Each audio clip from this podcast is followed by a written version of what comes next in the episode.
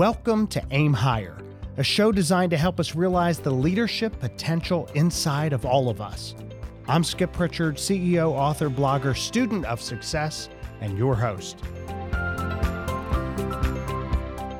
Welcome to the next episode of Aim Higher. We are talking about the nine qualities of a servant leader, leading with others in mind. And we've been talking about servant leaders who value diverse opinions, cultivate a culture of trust, develop other leaders, helps people with life issues, encourages, sells instead of tells, and this one, the next quality of a servant leader, is that a servant leader thinks you, not me. Now, I've had the privilege of interviewing some of the world's greatest leaders, people ranging from Barbara Walters to Keith Richards, John Smoltz to Joel Osteen, Dan Rather to Condoleezza Rice, Senator Bill Bradley to Alan Alda. And one of the things I've noticed about all of these people is that all of these successful people think about others first. And I can think about each one of those discussions that I've had with them and how they're always thinking about the other person in the room. You would think it would be all about them. You would think that they would say, you know, I'm the rock star, it's all about me. But instead, their concern invariably drifts to the other people in the room. And it's a key leadership lesson of thinking you, not me.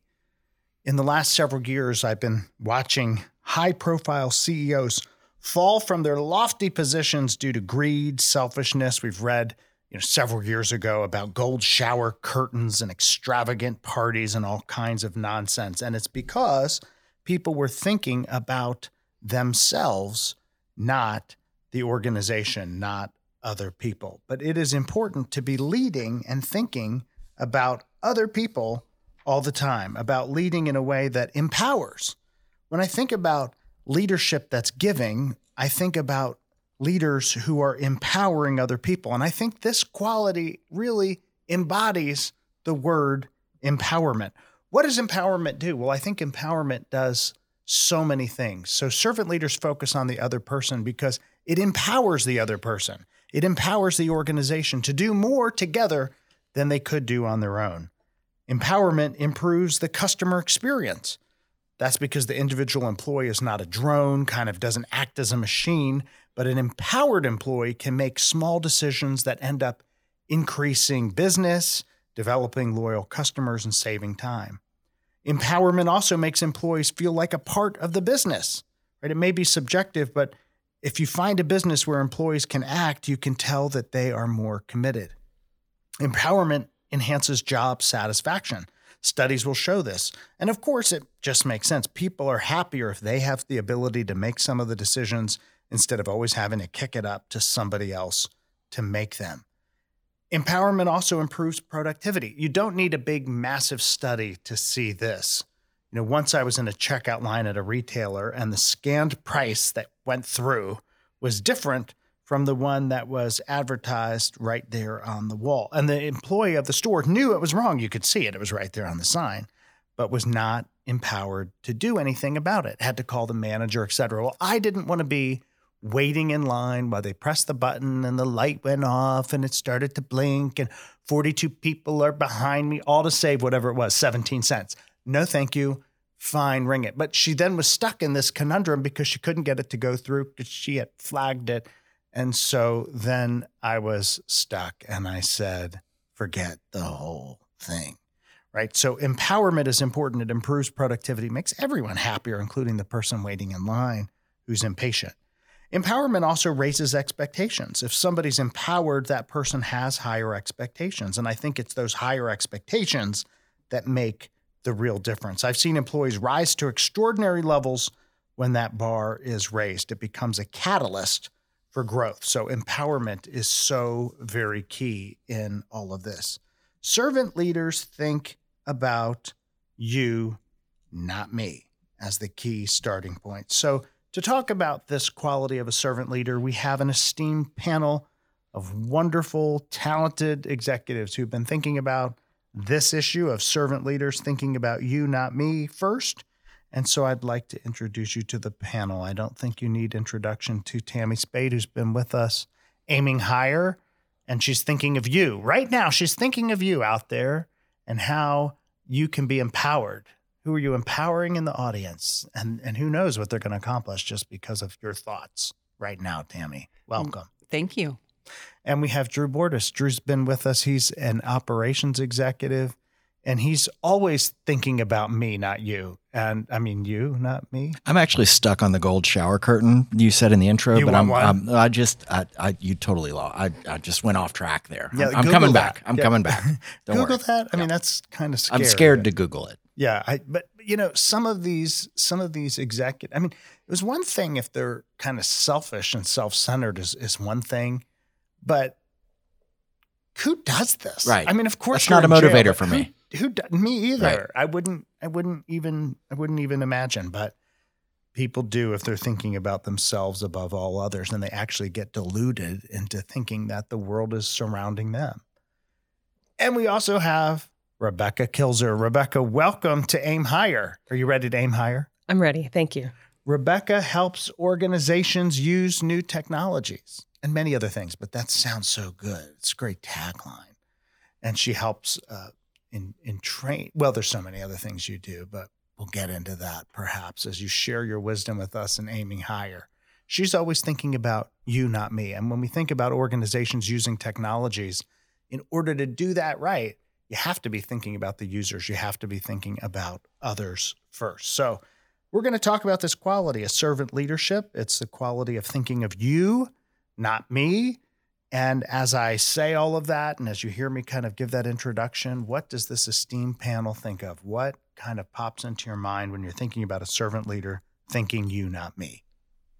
Well, I think it's reflective of every other relationship. When you think about the person you want to be in um, a partnership with, the person who's parenting, going to see a physician, you want all of those situations to encompass a relationship of selflessness, of give and take. And so it's natural that servant leaders would excel when they reflect selflessness as well. And I think things like, as you said earlier, risk taking, empowerment, great solutions all are enhanced when people are working with the other person in mind first. And it doesn't always happen. You know, I, I even think about when you go to, say, a restaurant, which I'm frequently at, and you say, you know, what should I order? What's good here? Or whatever. And so many times, instead of thinking about you, they think about them. They'll say, well, I like this, that, and the other, but it's because I'm allergic to half the menu. And so therefore, I have these two choices and I like this one, which is fine. I mean, you can learn some information from it. But I've also met servers who are so oriented to you, they say, well, tell me what are your favorite meals if you were ordering anything anywhere? What do you like? And then they kind of listen and, and they go that way. I'm also thinking about decorators. My wife is an incredible home interior designer and decorator. And it's interesting to watch her choices. And if she's talking to somebody else, it's keying in on what do you like, right? Not just here's my style and I'm going to impose it on you, but servant leaders think about you, not me. And so it's, well, what do you like here? What about this option or that option? So they're designing your home around that. Well, I think servant leaders are thinking about designing this conversation, designing your goals, designing what we're doing around you and your unique abilities so that I can help you lead with your strengths. And the best leaders are thinking about you, not me. And so it's not about what I need, but here's what we need as an organization. How do I design something that maximizes your strengths and ability to get it done? I said get it done, so that usually is a clue for a Drew Bordas. to feels good. It feels, good. right. Yeah, get it done. I like to get it done. Um, no, I think the thing that came to mind for me right off was, um, and it's a theme we've hit on on a few of these podcasts, but it talks about culture. And, and when you have a leader that isn't thinking of the team and they're thinking just of themselves, that can get to a culture of blame, a culture of scapegoats, a culture of fall guys. I mean, you know, when something goes wrong, the team knows, oh, the this is going to be on me. The leader isn't going to step up and do this, and that it just is a damaging type of culture. You don't want that. You want to be in it together. You don't. I mean, the boss doesn't always have to take the fall, but you needs to be an option sometimes if you're part of the team and you're and you're leading from ahead and not from behind. Rebecca, don't you think that Drew should take the fall just for whatever it is? Yeah, I think he will. See, will not Will. should will. You might even do it now during and this deserve podcast. and, de- and often deserve it, so it's fine. Most often. Yeah, Right. yeah, Most often. Yeah. Well, it, it, it is true. And uh, when you think about getting it done in, in a culture of that, you get more done in a culture where people are always thinking about that other person or the customer. So, Rebecca, you deal a lot with um, technologies and onboarding customers and thinking about them and their needs. How do you, you know, in your team, how do you train people to have that mindset? Is it possible to train people to have that mindset? I think it is. I think that um, I've been studying uh, empathy a lot recently. I've been really interested in this and thinking about how do you bring that skill to your professional um, circumstances and how do you bring that to your team? As a leader, how do you help coach people to think that way? Exactly your question. And so when you, um, I think it's a learnable skill. It's not something that everybody just brings naturally, right? And so, as a leader, one way that I always do is I try to model that behavior and to say, okay, I can see that the team is struggling with this particular issue or that project or whatever it is. And we say, okay, let's think about it from a different perspective. Maybe you're thinking about it from the point of view of, well, I'm feeling annoyed that I have to do this thing differently, or I'm feeling frustrated because it didn't go the way I want. But if you can say, okay, well, that that is completely valid, your experience. But what about from the point of view of the customer? What's it feel like for them if you don't do this thing or do do this thing? What about from your colleague's point of view? And to be able to bring that perspective, I think is a, a good way to kind of help the team move forward. so good. It's also one of the reasons why I'm so passionate about diversity because you're going to have this diverse kind of uh, thinking about something and you're going to get to a better answer, a better solution if you're doing that. It's also hard to do. Some people tend to have that natural proclivity more to think about things a little bit differently or think about it. Uh, but it's also one of the things that I found as a leader is if you're in a room, let's say you're in a large room, and th- you're going to have people who are naturally more reserved, more quiet. They're not going to necessarily want to weigh in. And yet it's important. And so if you're leading with others in mind and you're thinking about you and you know you want that best answer, that person may have something that's incredibly valuable. How do you draw that out? Right. So starting with what you were talking about, that study of empathy, it literally as a leader, putting yourself in and looking around the room thinking, okay, if I'm in this person's mindset, what are they thinking? Well, I might not know. What's the, well, maybe I ask. How do you draw that out if you're thinking about people? What are some techniques to draw that out when you're thinking about you, not me? Someone's quiet, you want them to contribute. What do you do? Well, I actually worked for a consulting company at one point that purposefully um, would create exercises to do just what you're saying, and I actually talked about it in a way I'd, I'd never experienced before, right? Where they would say, "Look, there's going to be people in the room who aren't going to be the most vocal, aren't going to be the one to shout it out, all that." Um, so we would design writing exercises or post-it exercises where everybody writes down um, things they think of in five minutes and then and post them up. And I had seen those exercises before, but I had never heard the why behind them. So it's you know because we want to draw out the people who aren't going to talk and we want to shut down some of the others that have been talking the whole time, like me. Um, this is this is how you do it, and I was fascinated. How, how do we do that? We need to bring that in. yeah, I, well, I, I, yeah, I could tell you. Well, and there are different learning styles and communication styles that you're hitting on, Drew. And I think the education system can give us some really good models here rather than an instructor or teacher who says, Well, I like to communicate verbally because I'm an auditory learner. We have to think about um, sharing information in ways that everyone can consume it and eliciting information in ways that everyone can give it. So those exercises are great examples. I learned something recently, and Skip, you alluded to it when you talked about the server who says, "Well, I like you know the roast beef." In the past, when I would be talking to someone and they would share a challenge or a creative idea, my natural inclination was to find some experience in my background and say, oh, yeah, I've been there too, and here's what I did. And I'm realizing that that somehow is minimizing, for some people anyway, their concern. And so I'm learning to figure out when to bring in the personal experience and when not to, uh-huh. because it could feel to them like yeah, you're steering the you know the conversation your way, and you're not really focusing on me. Sometimes it's a useful, empathetic thing to do, but in other situations, you need to hold that back. And I just realize how often I do it. I've been thinking a lot about that too, and observing, just sort of taking a step back and thinking about how I interact, you know, my personal relationships and my professional relationships casually, just with people you meet around, and at at what frequency I do that, you know, and I put I put my own example out there and to be able to discern what's the purpose of the original comment, right? So if a person brings forward a concern or something, is it really they just want to vent? Do you, are they trying to find an answer? Are they, you know, and sometimes I've actually said to people, "Oh, I don't need you to solve this for me. I'm I'm just venting." That yes. helps me a ton, actually, by the way. people maybe you. yeah.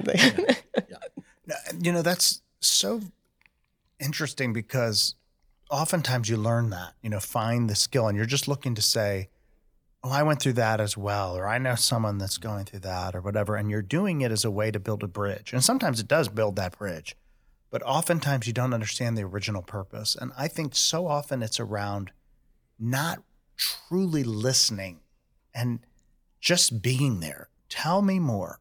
Yes. Eh, don't try to fill the space all the time. Just leave a little silence, leave a leave a little place to say, even ask a follow up question. How are you dealing with that right now? Uh, what are you struggling with? Is your family okay? whatever it is, it gives them an opportunity to elaborate. And oftentimes, in that elaboration, you can find out what the need is.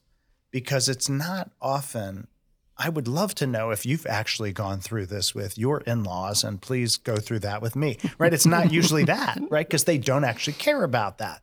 What they care about is could you just connect with me as a person and think about me for for a moment and and just live this with me. Just walk with me in this. And we don't want to do that. And and so often I think leaders are tasked and rewarded in getting things done. And so we want to take action and do something. So we're looking for, well, what's what action can I take as a result of this? And they don't want an action, right? Maybe right? So that's right. what that was your point. It may just be, I want to just express this. Um, oftentimes, you can ask, mm-hmm. "What can I best do for you right now in this moment as you're doing this?" And you'll find they'll tell you. But to your point, like I don't need anything, or um, I just want to unload or vent or whatever, and that's a really powerful thing. Well, the other part about thinking about you, not me, is empowerment.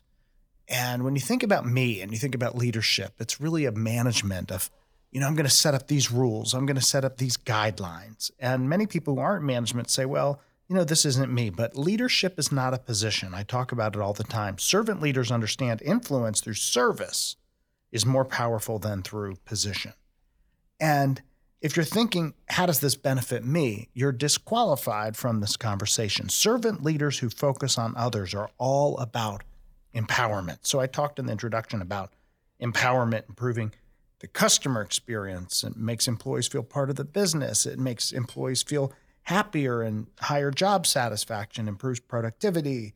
Empowerment raises expectations. It does all of those things to become a catalyst for growth. So how does how does a servant leader develop a culture of empowerment? How, how do you find people and say, I'm going to empower you because that's that's a guideline, right? So w- when I'm there in that line, they don't want to empower that employee to do anything and just say, you know what, you have two thousand dollars of groceries. I'm just going to give it to you free because you have a nice smile, right? That would be probably for the grocery store working on razor thin, I think below two percent margins, a real problem that would put them into bankruptcy too quickly, usually and yet you also don't want to have them having to ring a bell and delay the line for 17 cents. It was more than that, but you know, it was insignificant.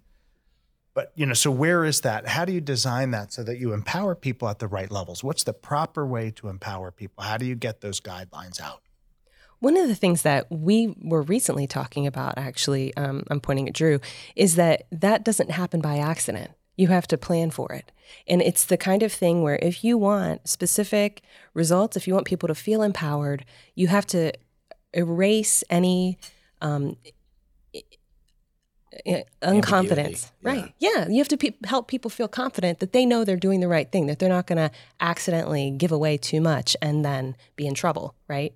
And um, so having some guidelines, I think, about what what's acceptable, what's not acceptable, and in between that, you got it, is I think a really good strategy. And I think to to add to that, because I, I was thinking along the same lines as you were speaking. I think it's different at different levels of the organization. So maybe at an entry level point, it, it is kind of a specific, you can do these seven things. You are empowered to do these, but not outside this.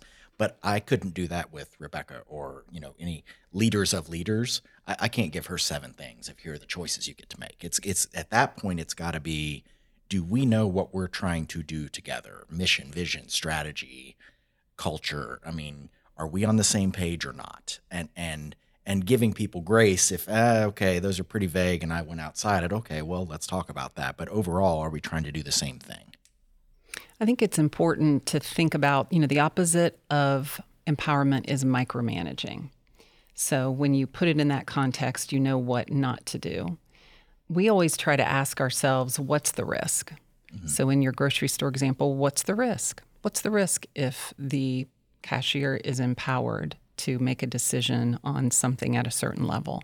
We often think we have to program it a lot too, and we can't anticipate every single potential guideline. We did this recently in our organization with performance reviews, right? Skip and I talked about this, and in the organization, we pretty much threw out the traditional performance review and said we're just going to have Goodbye. A, it was fabulous Goodbye. this year, by the way. People Loved were it. so sad. Listen to this. Nobody was sad. Grieving. No one was sad. That's exactly right. And we just had a facilitated conversation, just two or three, you know, four open ended questions that facilitated a conversation. So there's a lot of thinking more about less about the task, more about the relationship. Yes, there are things that need to be done, but sometimes we overestimate the risk. And if we ask ourselves, what really is the risk if we just let this go?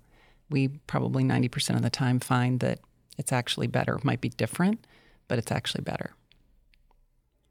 It also helps to share stories. I think that you can share the, you know, here's the seven things you can do or or this, and then you go all the way scaling it all the way up to here's our values, mission, etc. In between, to me, uh, is stories. And people respond well when you highlight them as heroes and say, look at what happened. And this was what that person was confronted with. Here's how they dealt with it. And isn't this awesome, right? Not what I would have thought of, perhaps, not that I would have done this exact thing, but I want to spotlight this. And then you watch people blossom and then they follow along those stories. And I think they follow along with the stories better than the guidelines. And they say, you know, I want to duplicate that. And when the same kind of thing happens, they may default to one of those and say, hey, I might want to try this here. Have you seen stories like that when you share the stories work to empower? I think the story is a good way to sort of um, illustrate the the the continuum of possibilities that a person can use to respond to any given situation. You may have someone, for example, who's brand new. They don't not completely clear on the strategy or the vision and all that stuff yet. They they want to do a good job, and um, so it, being able to provide a story as a way to help them feel confident in their decision, I think, can go a really long way. I think I think extreme examples can also go into the story mode, um, and I use them to to just kind of set a, a, a boundary. So, for example, in the grocery store um, story you were telling, could that um, clerk have given you a free airline ticket because of the 17 cent difference. It would have made you happy, right? But ridiculous Right. from a from a financial corporate you know perspective. So it's good to just use well that that would make him happy. Can we do that? Is the goal happiness? Well, no, it's not that exactly. Okay, let's bring it in. Let's talk about some real real boundaries. Yeah, those are good. Those are good stories. Well, a servant leader thinks you, not me. And yet, there's something else about servant leadership that's very important. The danger about servant leadership and the danger with this one, if you're thinking about you, not me, is that you only think about you, not me. And I say that because servant leaders have to recognize that there's a there's a balance. And servant leaders need to have self-care. Servant part of leadership is thinking about you, but leadership also requires ownership and leadership of yourself. Personal leadership starts with self mastery. Personal leadership starts with self mastery. It's, it's that important. And so I always think, and this example has been used many, many times, but I just had a flight last night and they always say, if oxygen is needed and the masks fall, please secure your own mask before helping those around you.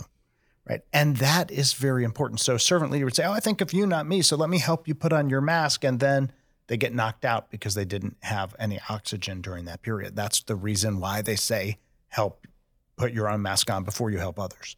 So, I, I say that servant leaders think about you, not me, as a, as a, as a basic kind of quality but we say it with the idea in mind that servant leaders know that they have to take care of themselves.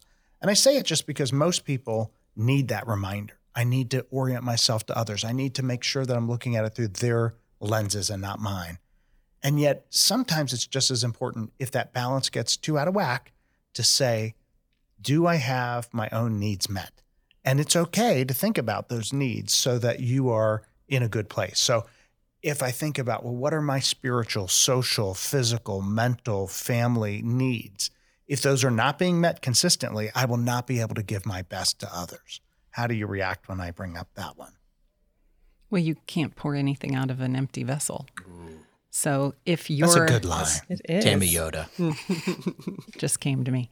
Um, yeah, if if you're empty, if you don't have reserves, if you don't have strength, if you don't have the creativity that you need, you're not going to be. It, it's true again of almost any other relationship in life, and it's certainly true in a leadership situation where it's very transactional. Things are coming at us really, really fast.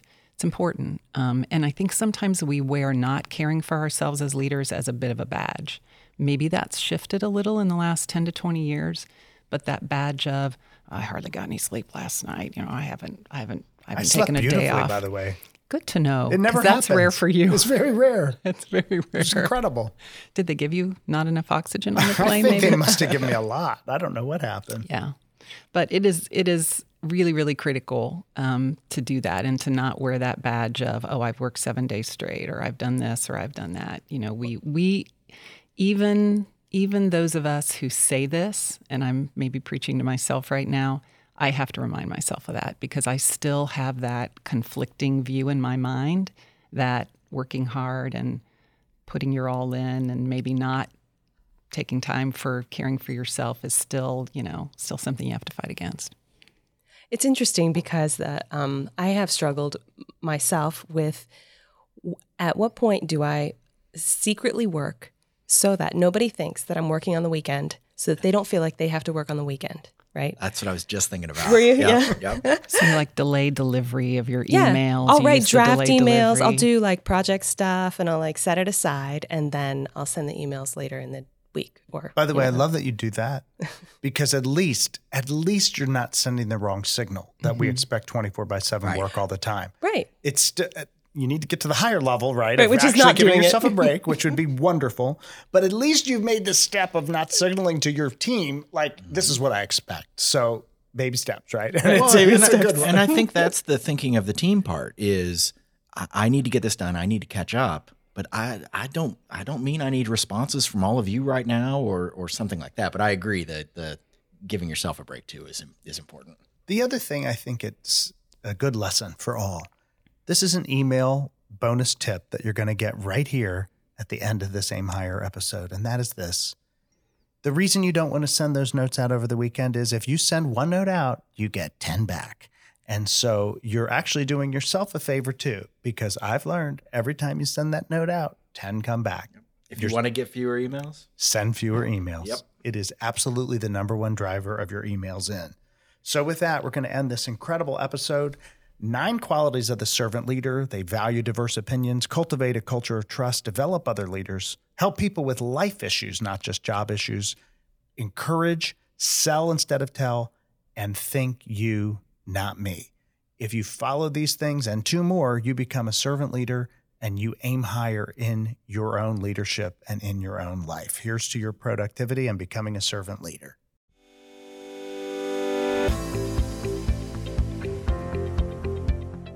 Thanks for listening to Aim Higher with Skip Prichard. Check out skipprichard.com for more episodes, interviews, book reviews, and leadership insights. And if you like what you hear, please rate us in iTunes. Until next time, remember don't settle for the mediocre, always aim higher.